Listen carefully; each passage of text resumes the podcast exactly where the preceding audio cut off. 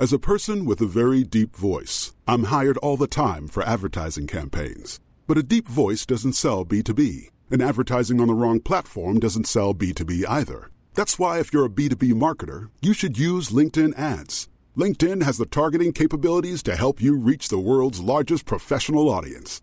That's right, over seventy million decision makers all in one place. All the big wigs, then medium wigs, also small wigs who are on the path to becoming big wigs. Okay, that's enough about wigs. LinkedIn ads allows you to focus on getting your B two B message to the right people. So, does that mean you should use ads on LinkedIn instead of hiring me, the man with the deepest voice in the world? Yes. Yes, it does. Get started today and see why LinkedIn is the place to be to be. We'll even give you a one hundred dollars credit on your next campaign. Go to linkedin.com slash results to claim your credit. That's linkedin.com slash results. Terms and conditions apply. Tired of ads barging into your favorite news podcasts? Good news. Ad-free listening is available on Amazon Music for all the music plus top podcasts included with your Prime membership. Stay up to date on everything newsworthy by downloading the Amazon Music app for free or go to amazon.com slash news ad free. That's amazon.com slash news ad free to catch up on the latest episodes without the ads.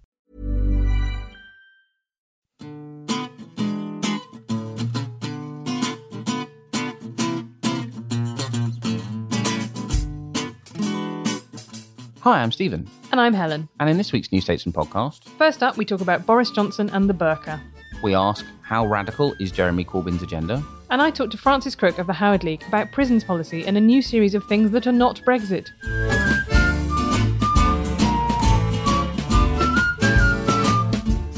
Stephen, do we have to talk about Brexit? No, instead, I think we should talk about the father, godfather, midwife... Ugh, of uh, Brexit. The Doctor Frankenstein of our Leave vote. Nice, very nicely um, done. Doctor, not the monster. Well, arguably the monster Doctor... and the monster yeah, um, of Brexit, yeah. Boris Johnson.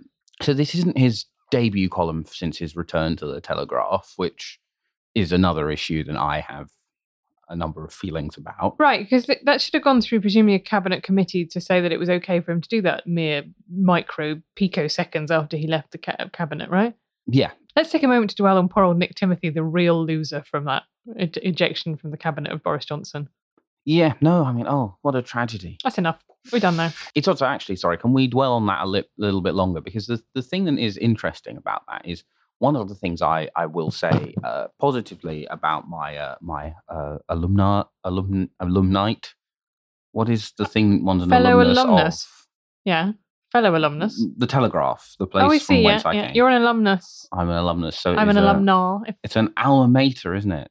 Yeah. I don't understand why I'm why I went down this road. All right, there, President Bartlett, um, get over it. The, one of the fun things is, is because it does pr- it doesn't have that thing where they have people who uh, are there to give an insight into how Cameron's Downing Street operates, who are still inexplicably doing that. Now Cameron's Downing Street is very much R I P with the angels now. Nick Timothy, I think... Uh, probably won't be around that much longer because his value to the You Telegraph, mean in column writing terms? You don't think... No, I'm not planning to have him killed. Right, okay. I'm like, because his value to the Telegraph is in of itself a wasting asset, but now he isn't even their biggest potential newsmaker on a quiet day. Boris Johnson So is. I haven't read the column because I sort of feel you don't need to read a Boris column. You just sort of experience its effect. And as far as I can see, what he said was...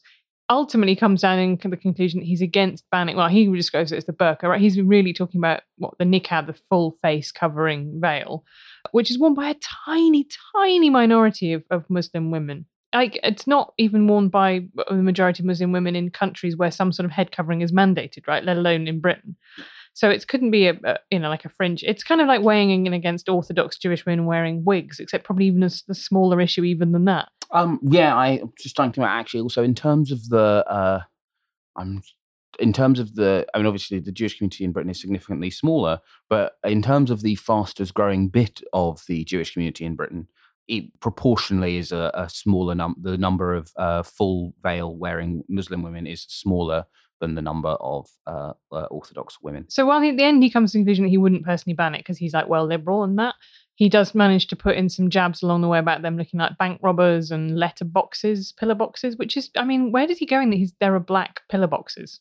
Um, well, sometimes his life people is like do wear, you, you, they don't have to be black. I don't uh, think I've ever seen an illustration of anybody in a niqab that was anything other than black. I sort of thought you bought the whole thing together. But anyway, that can be people can, can write in and, um, and let you, me know. You, so, I mean, so I I did make the mistake of uh, of reading the whole column. Your summation of it, however, proves than your theory that you, in fact, don't don't need to. When you started going, I, I haven't going to read this, I was just like, well, this is where my decision to do so is going to pay off. And as you were going through it, I was just like, no, no. Oh, no, it turns out I, I gained very little from it. I think what I found uh, strange about it is, is one exactly as you say, right? Yeah, his, his, uh, a source close to Boris Johnson has said, oh, he wants to keep talking about difficult issues. No, Liz Truss saying, sorry. We've got to build on the green belt, lads. We've got to build on the green belt, and your house may lose some equity is a difficult issue, right? Um, She's also right. Yeah, yeah. Whereas someone going, oh, I don't like it. It seems quite patriarchal and a bit nasty, but, you know, we shouldn't ban it. Is not a difficult issue, because that is quite literally where the, you know, it, it, it is a milquetoast observation that most people agree with. Therefore, you cannot plausibly say that you are talking about a difficult issue in saying so. What people are objecting to is, um, I mean, are the really crass descriptions of people as pillar boxes or bank robbers, or, I mean, it literally is juvenile. I mean, it is the kind of thing that we used to say at school about someone's mom. Like, you know, like, oh, you know, your like, yeah, we used to think it was like the height of wit to just point at, like, when we'd like, you know, that way you to teenagers go and loiter in home base for reasons passing understanding, to like point well, at. Check your London privilege. Our home base was like out of town. We couldn't even get to that. Point at a ten and go, hey, Shafi, it's your mom. Like, yeah, I mean, it's this thing. It's just like, it's just like, yeah, Boris you Johnson. You probably shouldn't is, be doing that when you've been a foreign secretary. Yeah. Like, and I.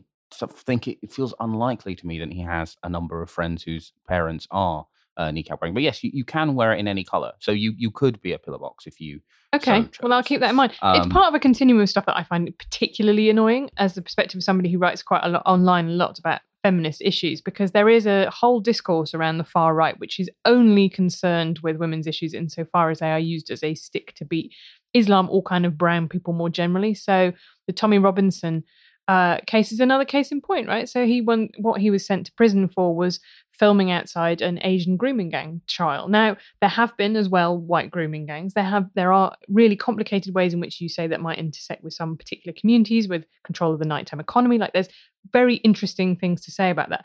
But somebody who has shown no vi- interest in, in violence against women, to suddenly kind of weigh in to be like, Jermaine flipping Greer because it's another community that wants to demonize. See also those people who suddenly get really interested in F G M only either as a way to tell feminists they shouldn't be talking about whatever it is they're currently talking about, or as a way to kind of just want to talk about the barbarism of the other.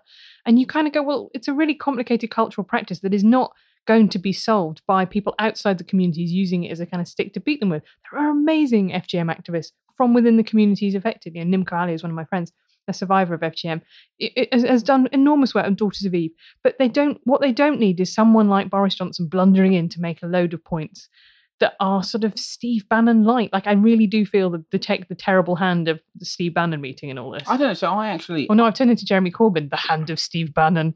I actually, I I detect neither the hand of Steve Bannon nor indeed of Israel. Too soon. Um, too soon. Um, but. I, I actually think um, yeah, okay, well, Bannon, I doubt, Bannonism. I, I think that's the point I, that I'm I making doubt, is that idea when people start talking about Judeo-Christian values in that way that makes you go like, ee! Like if you really cared about Judeo-Christian values, Boris Johnson, you would have stayed faithful to your wife.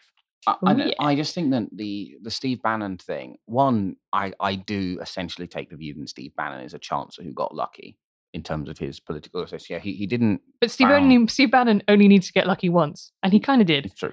But I, I also, I, I don't think that um, defending uh, the right to wear the burqa is where Steve Bannon would would would put, yeah, where Steve Bannon would put Boris Johnson in a in a free world. I, I, what I think is interesting about it is in many ways it is the classic Boris Johnson Telegraph column when he was mayor of London, right? And then he's basically going, here's something which is l- liberal seeming, but essentially perfectly aligns A with public opinion and B at the time he was mayor of London when his whole pitch to conservatives was, oh, the normals like me. he can effectively go, look, look how I'm reaching out to to to people who don't like the Conservative Party. It's also quite a lot of a kind of classic journalist thing where it's like, here's a screamy headline that's incredibly read-me, that then you discover, you know, when they do that, like, why, you know, why all cats should be shot is yeah. the headline, and then you read it and you go, it's actually a serious piece about the effect of them on wild birds. Yeah, and you go, oh, okay, you do make some legitimate points there. It is an August column, although of course Claire Foges has raised the bar for everyone with the it's August, not, not much is going on. I mean, that, that means I can never again have a go time for an honest debate about tax and spend again. I mean, you know, the bar has well and truly been raised for the quiet news week. She written um, another column since. Uh, yes, she wrote a. a brilliantly, right? So after what what so after a, a column in which she basically went, so Duterte may have murdered thousands of his own people, including children, in his drug war, but can't break an omelette without making a few eggs. Um right. Her next one was about this thing I'm really fascinated by, which is this obsession on the right with like uh right on uh cocaine users. Um, oh, which Cressida Dick, the Met commander, also came into. And Sadiq Khan has said. But it's one of those things... But it's not an unreasonable point. But it, it literally... it the, the proportion of the population which is right on and does cocaine is literally one percent of the... Just because everyone who works in politics or the media at some point has been at a party in which someone's just gone, yeah, man, yeah, I, I, I would vote for Corbyn, but voting is just too polluting of my body. Anyway... got any coke? Just because we've all been at a you party. You meet a lot with... of Southern Americans at these, these just, parties. Just, oh, look, now let me sing Old Man River. Yeah, I mean, like, look, the only accent I know how to do know, is, a, is a gentleman from a kind the of deep like, south, okay? Like kind of, like, yeah, yeah, yeah. Don't you do that sort of, yeah, yeah. I do, that's how I, I mean, get that was into what I was, I was trying oh, to do that. Oh, that was what you were point. aiming for, yeah, right? I was, okay. I, was, I, I was aiming for a rah. And I ended up as Tara, mistress of Cairns. Any, but anyway, my but point I know what you just... mean. There aren't there aren't that many people who go like, yeah, actually, I like it totally detoxed out, and actually, I've been on a silent retreat, but I've just got a couple of thoughts I want to share with you. Yeah, I mean, yeah, I know that, that person. That person is annoying, but they are not representative of of the average person who does cocaine in this or indeed any other country. But it was also particularly weird, the kind of handbrake turn from, you know, Duterte, what, what's a couple of murdered children? I mean, you know, there, there is... is a common thread there, which is that she's against drugs, and so is Duterte.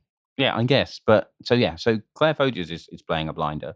But the odd thing is, is that if um, if if he had not had, if you take away the stupid pillar boxes line and the bank robber bit, then you would essentially have a kind of Boris one point oh, where he would have done, he would have been given plaudits for being boldly liberal.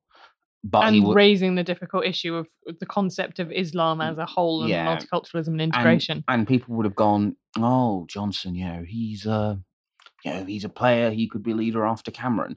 And I think it, it reflects a couple of, of shifts. One, and a large chunk of Boris's electoral appeal was essentially, come on, it'll be an adventure. What's the worst that could happen?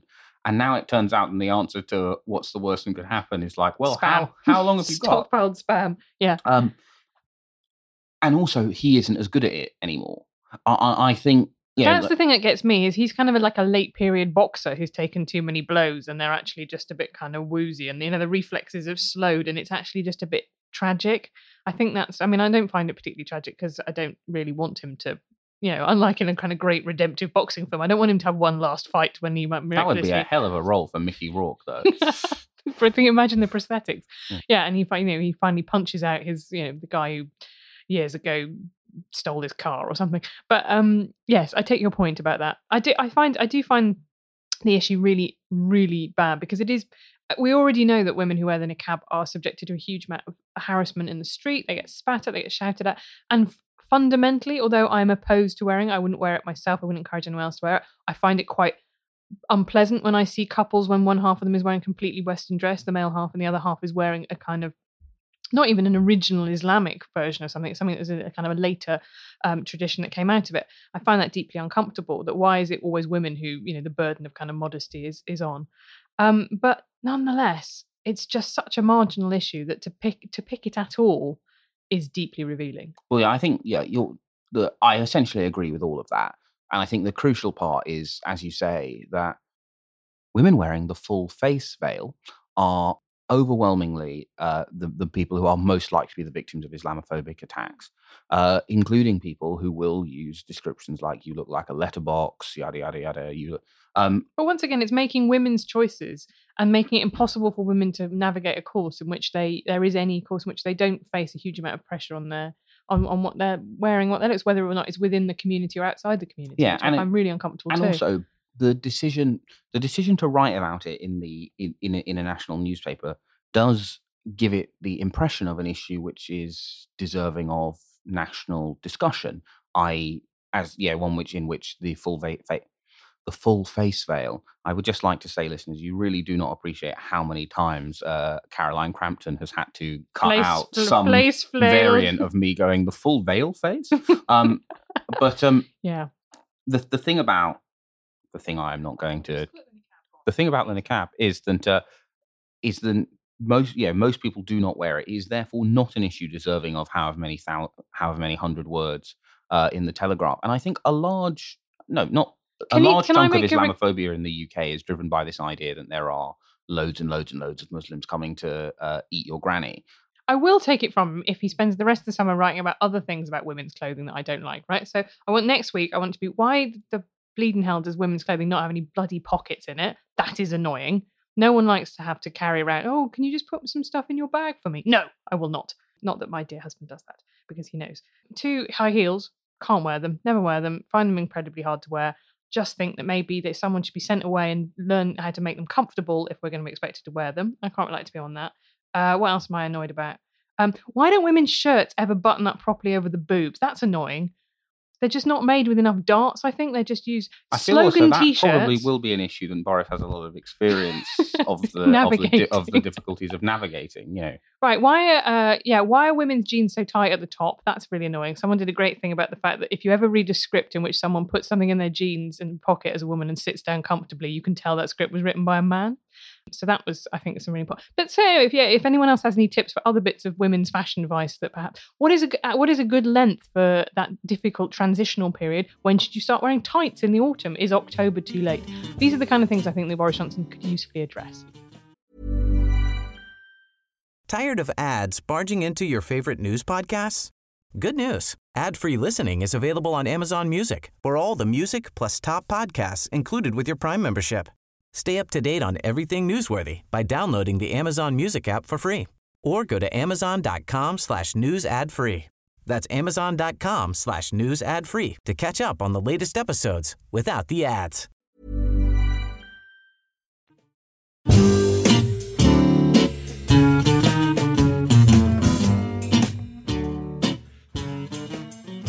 And now I'm joined by John Elledge and also Frances Crook, head of the Howard League for Penal Reform. I have to say the bit about penal reform, right, because this is very important that you're not just someone who's interested in prisons, but you're no. interested in justice reform more generally.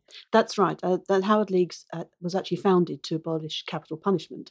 Uh, so we look at, if once people have committed a crime and got in, into trouble in some way, in conflict with the law, what should we do with them? How should we behave? What are the best questions to ask even? So it's very fundamental.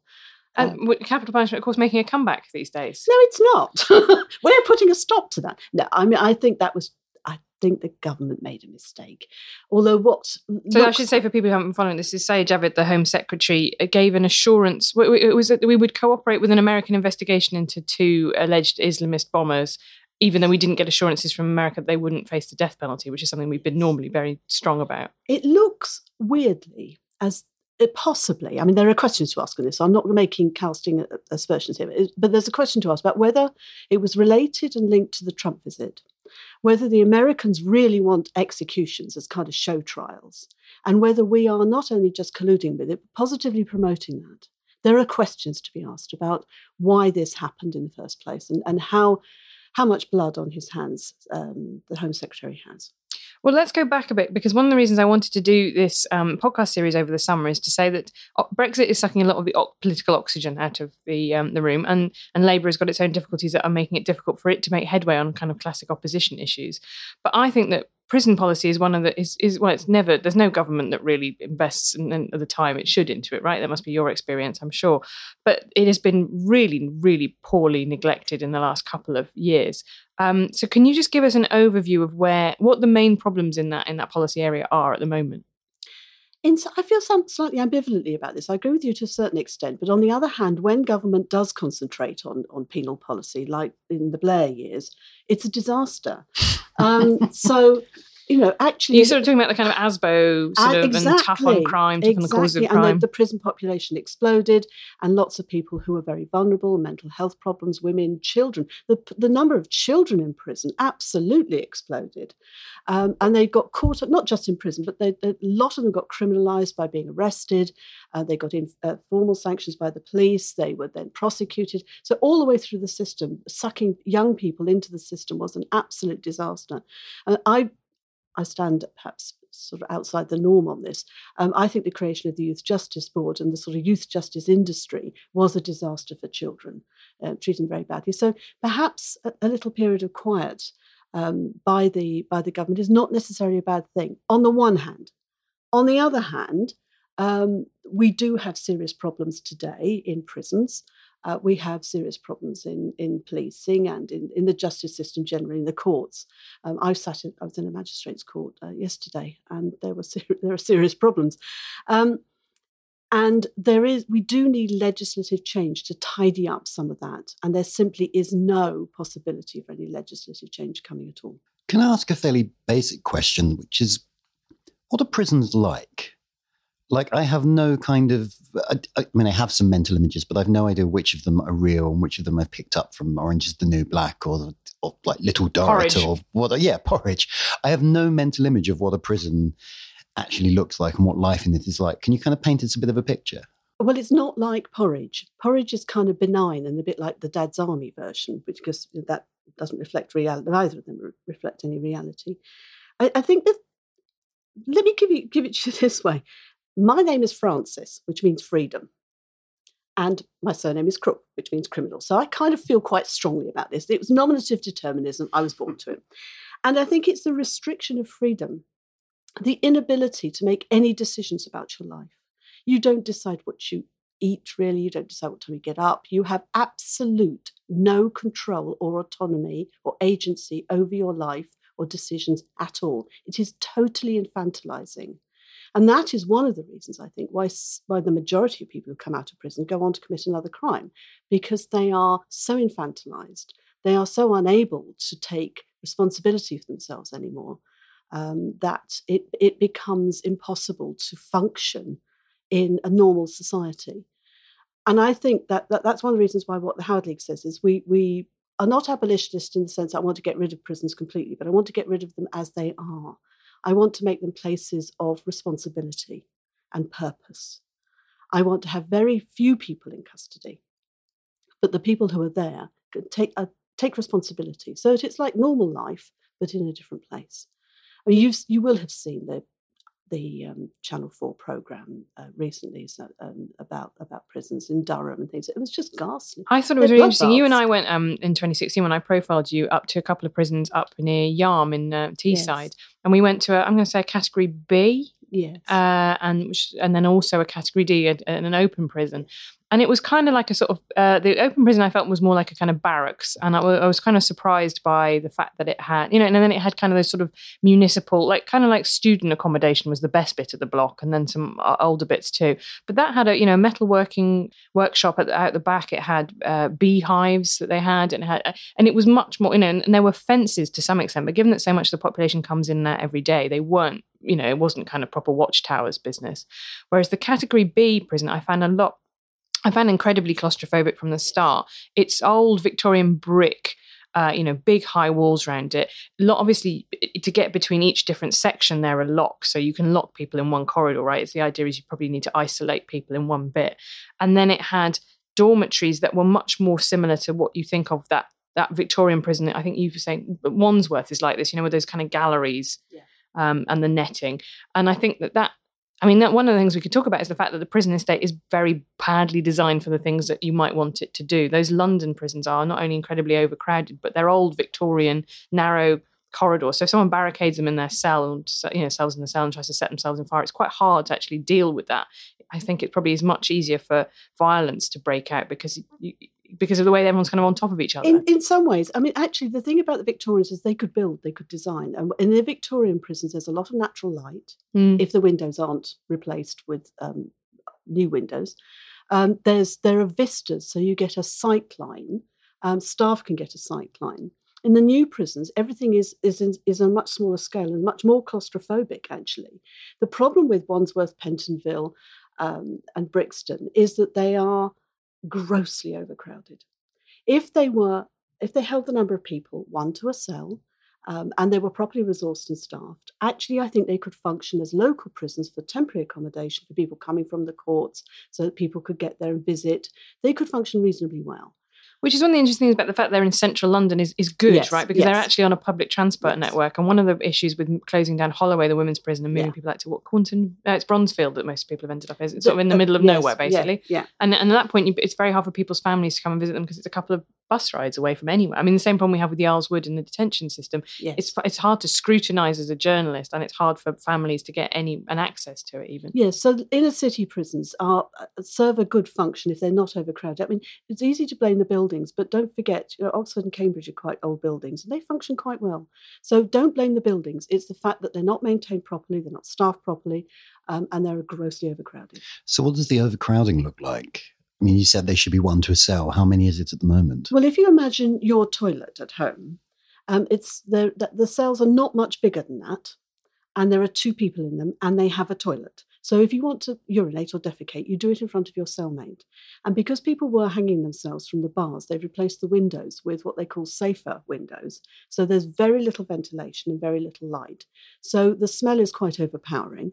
They're usually filthy because there aren't any cleaning materials. Uh, you now uh, uh, get about two pounds a day for the budget for food. So you will get what's called a breakfast pack. So it's about one hundred ninety millilitres of milk, a couple of slices of white bread and a pat of a small pat of butter. For, and you get given that at four o'clock, five o'clock. In the afternoon, that's, right? In the afternoon, the next day. And that's for breakfast. Uh, then, then So it, people are eating those, aren't they? Because yes, they're, hung, they're so hungry that, by that time yes, of evening. In their cell, sitting on the toilet because there isn't enough room for a table and chair. So you sit on the toilet or you sit on a bunk and you eat your little breakfast at four or five o'clock in the afternoon. Then you get lunch at eleven or eleven thirty, which is a baguette and a packet of crisps. And then you get your supper, which is probably a cooked meal, but is very stodgy uh, at five o'clock. And then it all starts again. So you're getting very stodgy, poor diet, very little exercise, hardly ever out, and you're living in a toilet. How much time are they allowed out of the cell? Well, places like the... the the Victorian prisons, the overcrowded prisons, you may get out for an hour or two hours a day. That's about it. Often people will hardly ever get outside at all or into an exercise yard. You you may not see a tree or the whole time you're in prison. I've met people that haven't been outside for months. I think that's the stuff that I found really shocking because the, the rhetoric so much, and I, you know, I think maybe you've got views on this, Frances. There's still a fear of the kind of the Sun and the Mail doing kind of lags, having PlayStations, or, you know, living it up on our life. But I don't think anyone who's ever been into a prison can honestly say that this is a lifestyle that that you would, cho- you know, you would choose now. I can see why there are people who are institutionalized and actually find it hard to survive after having been in that system for years and do feel a sort of weird, almost a weird sense of relief going back to it. But I don't think any of us here would choose to live like that. I mean, this is this is my other big question. Is, is, is it all Chris Grayling's fault? Because a lot of things are. Climate yes, change. I hear it. That's him yes, too. Yes, quite a lot of them. No, it's not as simple as that. I mean, I think there is uh, the, the tabloids and the media have a lot to blame for it, as uh, as Helen said. That that they it's very easy to put lags having an easy life on the front page. It sells newspapers. Um, there's been some interesting work looking at why certain countries have very high use of prison and why other countries don't. And there are certain factors across um, why we have a high use of prison and why we're very punitive, which we are across Europe. We're the, the highest use of prison, very punitive. And that is we have a, um, a very combative political system, whereas countries like France and Germany Um, where there's more sort of consensus, different kind of politics. They, um, even though they've had very right-wing governments, uh, they don't have such a high use of prison. Um, it's the the media, the, the tabloids, Uh, countries like Scandinavia, they tend to have um, newspapers by subscription, so they don't have to scream at you to sell. Um, it's extreme in economic inequality. So there are certain factors which you can see why certain countries like America, Britain, have high use of custody and are extremely punitive, whereas countries like France, Germany, and of course everyone talks about Scandinavia, but Italy as well, they don't have such a high use of custody. And what about austerity? Where does that fit into the picture? Well, we lock up poor people. Um, it's that simple. We've created more of them, effectively. And we've created more of them, and they're more on the streets, and they're they're more around. Yes. There's definitely a point about in, in care leavers as well, right? We have a very dysfunctional care system, and care leavers are disproportionately likely to end up in, in prison. So they move essentially one type of institution to another. Yes, and the, and uh, actually the Howard League is doing a lot of work looking at the criminalisation of children in residential care, where at the moment we have two thousand residential children's homes, almost all of them run by private sector companies, many of them sort of hedge funds, offshore hedge funds, because there's a lot of money in running children's services. It's a it's a market. And why is there more money in children's services? Is that because the budgets are higher per yes, person? Yes, well, more money in children than big. Old people. Uh, it's a more lucrative market, so they're moving from old people to children. So what you get is is is low-paid staff, Um, in small children's homes, often in poor areas like Margate, where there's been a lot of media coverage at the moment, and uh, the children are not cared for properly. They often cut, they obviously come from very dysfunctional, damaged backgrounds. They need very skilled support, and they don't get it, and they get criminalised because of that.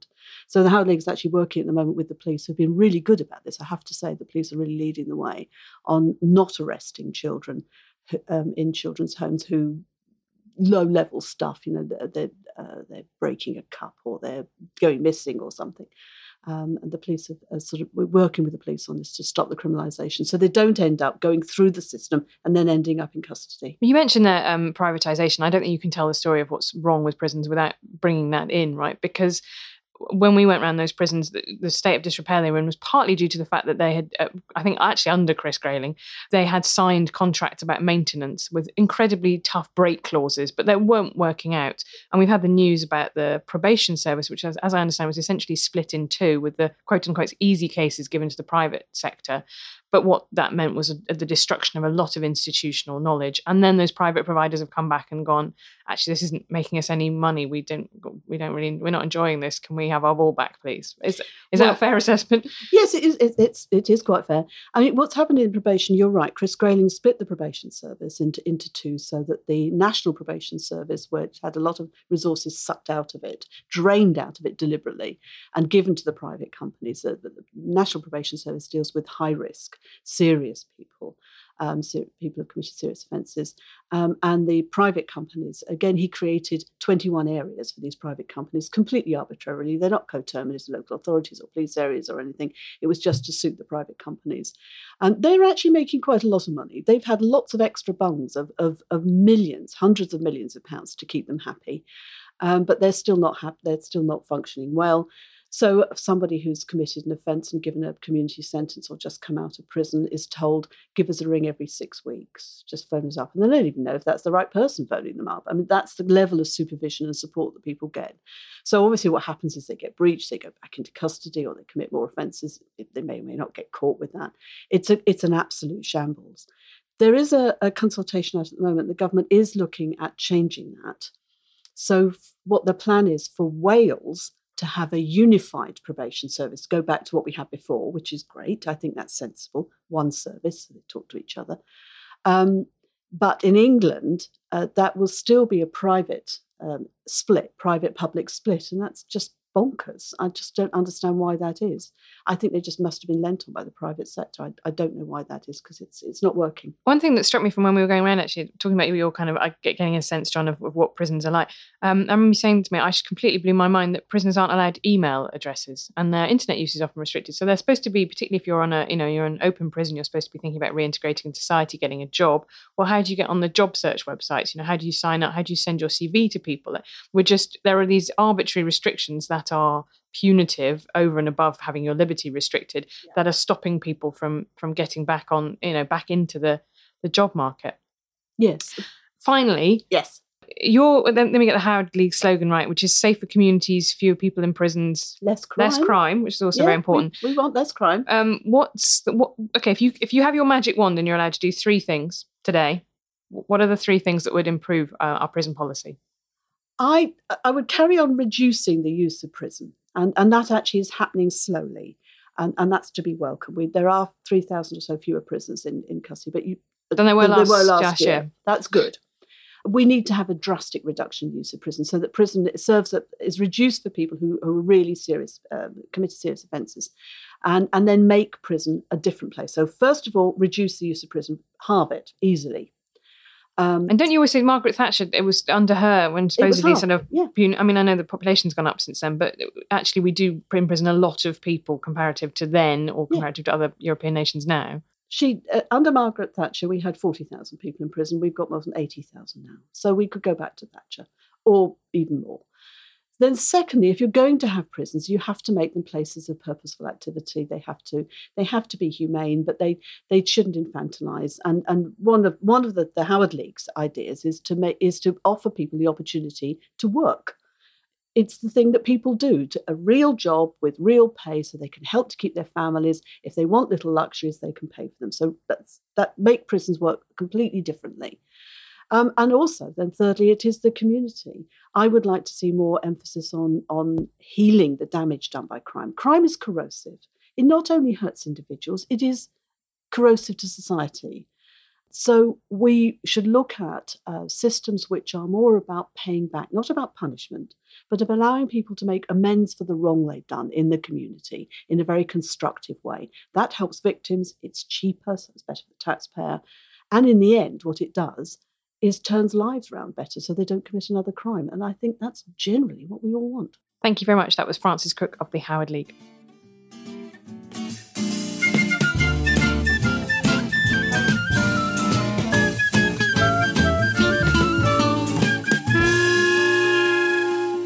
Now for a section we like to call You Ask Us. Oh, I like that. And you, you're like an actor giving different line reading. You ask us? What have people asked us? I actually don't have any questions, but I believe you. Yeah, someone tweeted at me saying one of the kind of classic responses about the anti-Semitism row has been about the, you know, it's because people are talking about it to distract from, you know, Jeremy Corbyn's award-winning socialist agenda. What is Jeremy Corbyn's award and indeed vote-winning socialist agenda? And I thought it was a kind of interesting question because that is the kind of premise of a lot of the people who are refusing to accept that it's a real row, which is that it's it's a distraction basically from what he's trying to do. So it's probably a good point to talk about what he is trying to do. The one thing I know that has happened that got buried is John McDonnell saying that a pilot of universal basic income will be in the next Labour manifesto. Thing is, I think I'm I'm in favour of that, not because I'm in favour of universal basic income, which I'm not in favour of, but because it's an interesting experiment to try and work. It expands the range of economic thinking. Scotland's already had one in Glasgow, I believe. I went to Finland last year and interviewed that, oh my God, everyone in Finnish politics is just the politest person you've ever met. And their English is so, I mean, as ever, it's incredibly embarrassing going to meet politicians from another country because their English is so good. And they're all called Pekka, which is the Finnish version of Peter, which I like, um, and talked to me about their universal basic exper- income experiment. The problem with universal basic income, which keeps coming up from both the radical left and the kind of libertarian U S right, is that it's not very good at being proportional. Why would you give a twenty-year-old single man the same benefits level as you would give a seventy-year-old, you know, or a single mother of three children? It, it, uh, what actually you're talking about really in those situations is you want to increase the minimum amount of benefits. You basically, really, the point of universal basic income is to make sure that everybody has enough benefits, whatever you want to call it, that they don't have to take a job that is undignified or horrible, or, you know, in places that have got chronic long-term unemployment, there is still a way for people to live if they think we're never going to get a job again. So there's a lot of resistance to it within Labour on the basis that work gives you status and practically something to do. Um, and that is important in itself. And U B I is is going to just transfer a lot of money to people who don't need it at the expense probably of people who do. And actually what you should... Anyway, so that's my thoughts about U B I. But I think it's interesting. I think we should be thinking about what automation is going to do to jobs. We should be thinking about the way I think the benefits have been massive. I was looking at the Women's Budget Group stuff this week, and particularly through universal credit, single parents are now really a thing again in, in, in policy terms, in terms of people really struggling to make ends meet. So I would have been in favour of having that discussion. That is true. What else has Jesse Corbyn been up to that we haven't heard about? Well, it's odd. So obviously we both got this same this same message via Twitter, and I, I read it, I guess, in a slightly more barbed tone of voice. Oh, it was is, definitely barbed. I was basically barbed, I think. Uh, yeah, no, all I mean is uh, as basically like I'm continually told them this is an agenda which is sufficiently radical and people have to make this up. But well, there was is a letter it? in The Guardian that was all about the kind of neo-Blairite running dogs to distract us from, you know, that meme they have about Jeremy Corbyn. It's he's the first politician who can't be bought, um, that kind of thing. And it's like, well, yeah, I guess he's very principled, but also the, the manif- twenty seventeen manifesto was not. Yeah, I mean, I mean, so I'm not I'm crazy. slightly more dubious about a U B I pilot because Scotland will have done its one by then. Although there are uh, more acute public health challenges in parts of Scotland than there are in parts of the U K, I'm not. Can, I basically think, you know, ultimately it's probably a better idea to go, we will pay due regard to the result of this pilot. Ditto, there have been in ones in Finland, and they kind of all get back to the same point. Now, I'm my view on, on U B I is, is if what you actually mean is maybe here's a way that we can end conditionality, which we know doesn't work. It, Have a know, truly universal yeah, benefit system. It, you know, it does, you know, it has all sorts of indignities, yada, yada, then fine. But yeah, it, it, because it's become such a broad label encompassing so many different things, some of which I'm very dubious about indeed, like, yeah, the R S A's pilot, which manages to both be really expensive and also a massive cutback in terms of Uh, people with caregiving responsibilities or uh, acute conditions. Well, someone did point out that we do actually already have a universal basic income in this country. It's called the state pension, right? The idea yeah. is that the state pension pays enough to people who can't can no longer work. And look at the pressures on that in terms of raising the age of, of that, because it is the trouble with it is that it is so, so unbelievably expensive to give everybody in the country money. Yeah. But I, yeah, I kind of thought the question was slightly more barbed, which was basically, I mean, is it really people's contention that the, uh, and this is the question, not me, really people's uh, contention that uh, Ed Miliband's agenda plus some nationalisations uh, is really causing people to like turn over the table, which I mean, I think is both fair and unfair, right? It, it is essentially true that the twenty seventeen manifesto has an awful lot of compromises in it. Uh, one of the things I'm very sympathetic to Uh, in the various groups of people in the Labour Party who've been talking to me about uh, their ongoing I R A row, is lots of people who are sympath- sympathetic Corbynites quite rightly point out that the Labour Party has compromised on the forty p rate. It has compromised on Heathrow, which, you know, does quite literally have the potential to kill us all. It has compromised on how it talks about the police. It has compromised on what Jeremy Corbyn thinks about prostitution. It has compromised on a whole swathe yes, of public policy. Yes, I really didn't policy. see prostitution coming because um, John McDonnell was a big, big supporter of decriminalisation of both sex buyers and, and the mainstream position in the Labour Party, which is that people who sell sex should be decriminalised. So I really thought that was a big... I mean, to the extent that he was a big inviter of the... Um, Uh, yeah, English Collective of Prostitutes and people like that to Parliament. Like it was a, for him, it was one of his big domestic policy issues, and that's been. Yeah. And those are those are all tangible, real policy choices that have real consequences on real people in the real world.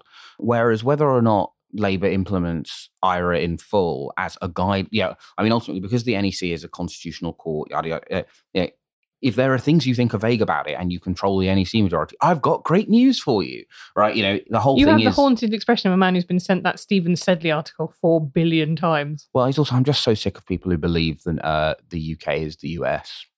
Title Title six doesn't work the same way as the Equality Act is. Uh, ta- act well, the Equality Act's got a whole bunch of exemptions about proportionate aims for all kinds yeah, of so, stuff. Yeah, so I mean, anyway. that, that is the thing. It's just like, the you, you, you know, that, but in any case, it, it doesn't matter. Now, but I think the flip side of the, you know, of the fact that actually Corbyn's agenda isn't that radical is that the leadership effect works both ways. Why did Jeremy Corbyn excite a lot of people with Milibandism slash Charlie Kennedy's two thousand five manifesto, plus a great deal of increasing the size of the state? Well, because Corbyn's brand promised radical change. And equally, people who fear Corbynism as some kind of radical change do so not because of the contents of like, a fairly middle-of-the-road, not even that redistributive twenty seventeen manifesto. They do it because Corbyn, the brand, is something that they find fearful. I think the interesting question question that this question raises is one of the very effective debating tactics than people who support the Corbyn project do. Well, this thing where it kind of goes, why are you objecting to this? This is normal social democracy. this is being attacked because it's radical, depending on which is more convenient at any given time, which is uh, is what I would do if I was uh, advising them. However... Yeah, the, I think you've recalled, you previously called it, like, it's the Mott and Bailey strategy. Like, yeah. You can look it up. It is a very, you kind of, you, you it, like a, a medieval castle which had a kind of outbuilding on it. So when people attack that, you retreat to the to the Bailey.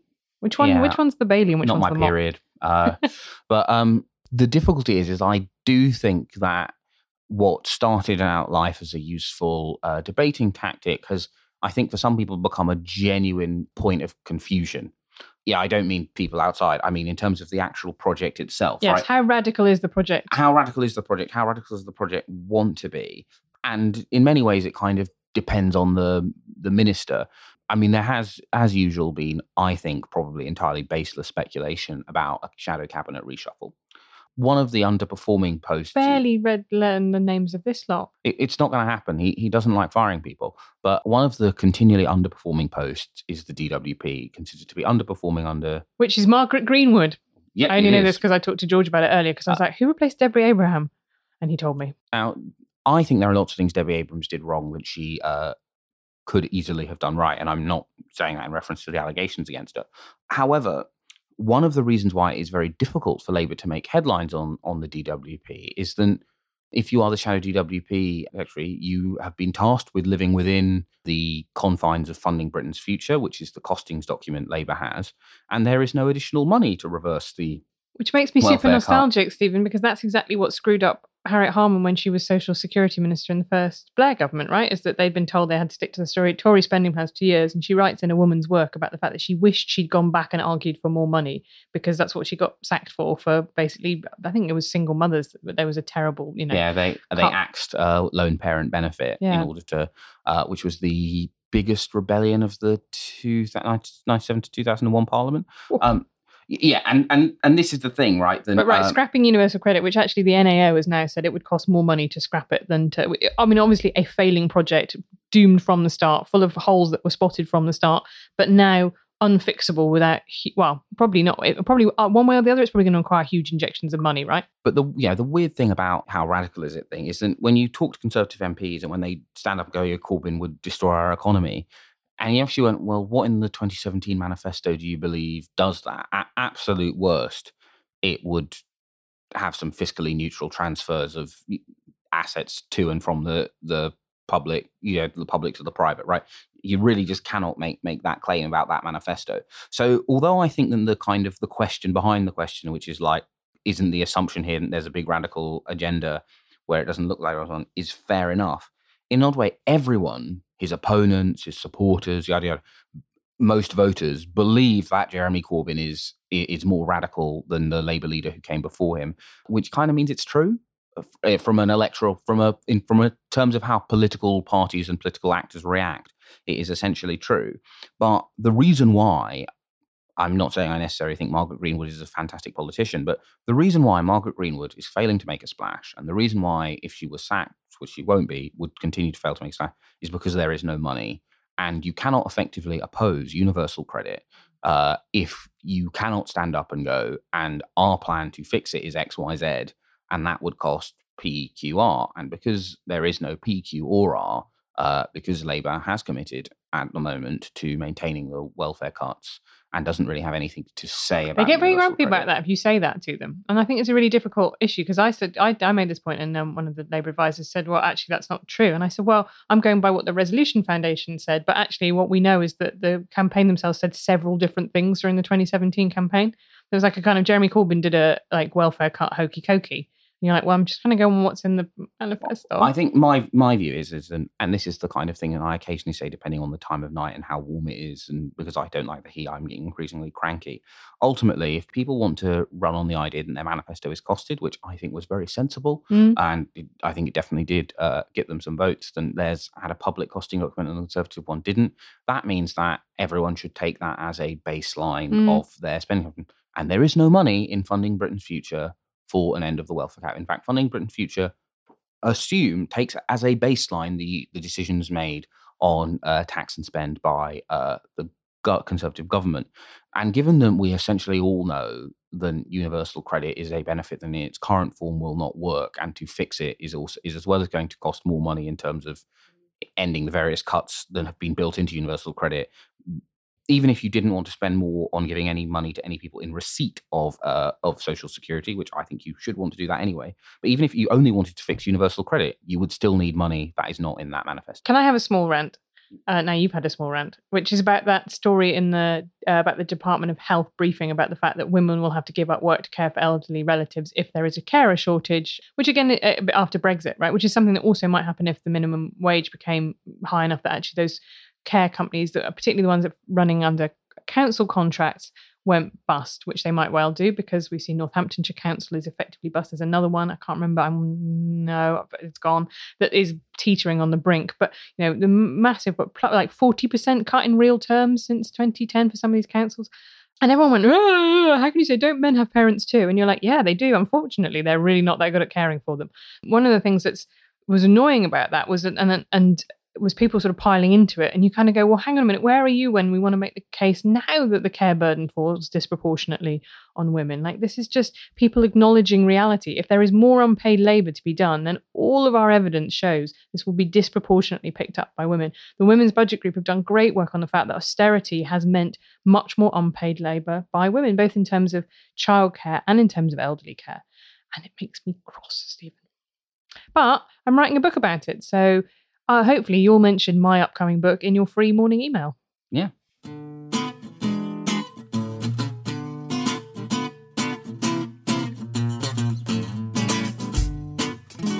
You've been listening to the New Statesman podcast with me, Helen Lewis, and my co-presenter, Stephen Bush. We're recorded by India Bork and produced by Caroline Crampton. Our theme music is Devil with the Devil by the Underscore Orchestra, licensed under Creative Commons.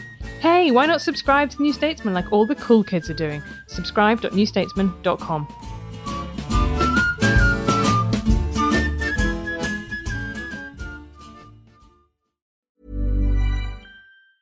Tired of ads barging into your favorite news podcasts? Good news. Ad-free listening is available on Amazon Music for all the music plus top podcasts included with your Prime membership. Stay up to date on everything newsworthy by downloading the Amazon Music app for free or go to amazon.com slash news ad free. That's amazon.com slash news ad free to catch up on the latest episodes without the ads. There is this big space of ungoverned disorder where nothing is being done and we're just kind of holding up our hands and going, well, don't know what we could do. I'm Jason Pack. And I'm Alex Hall-Hall. And we're the hosts of Disorder, a brand new podcast from Goalhanger, where we'll be connecting the dots using our own experiences, as well as talking to people at the forefront of global affairs. All seeking to work out, why are the world powers no longer coordinating as they once did? The trouble is the United States, but also some European societies, are so divided. How did we get here? The modern version of the culture war, in which the fight that matters is not the real one. It's about winning certain kinds of arguments online. What can we do to fix it? How do you repair disorder? It's by becoming a community. Search Disorder wherever you get your podcasts.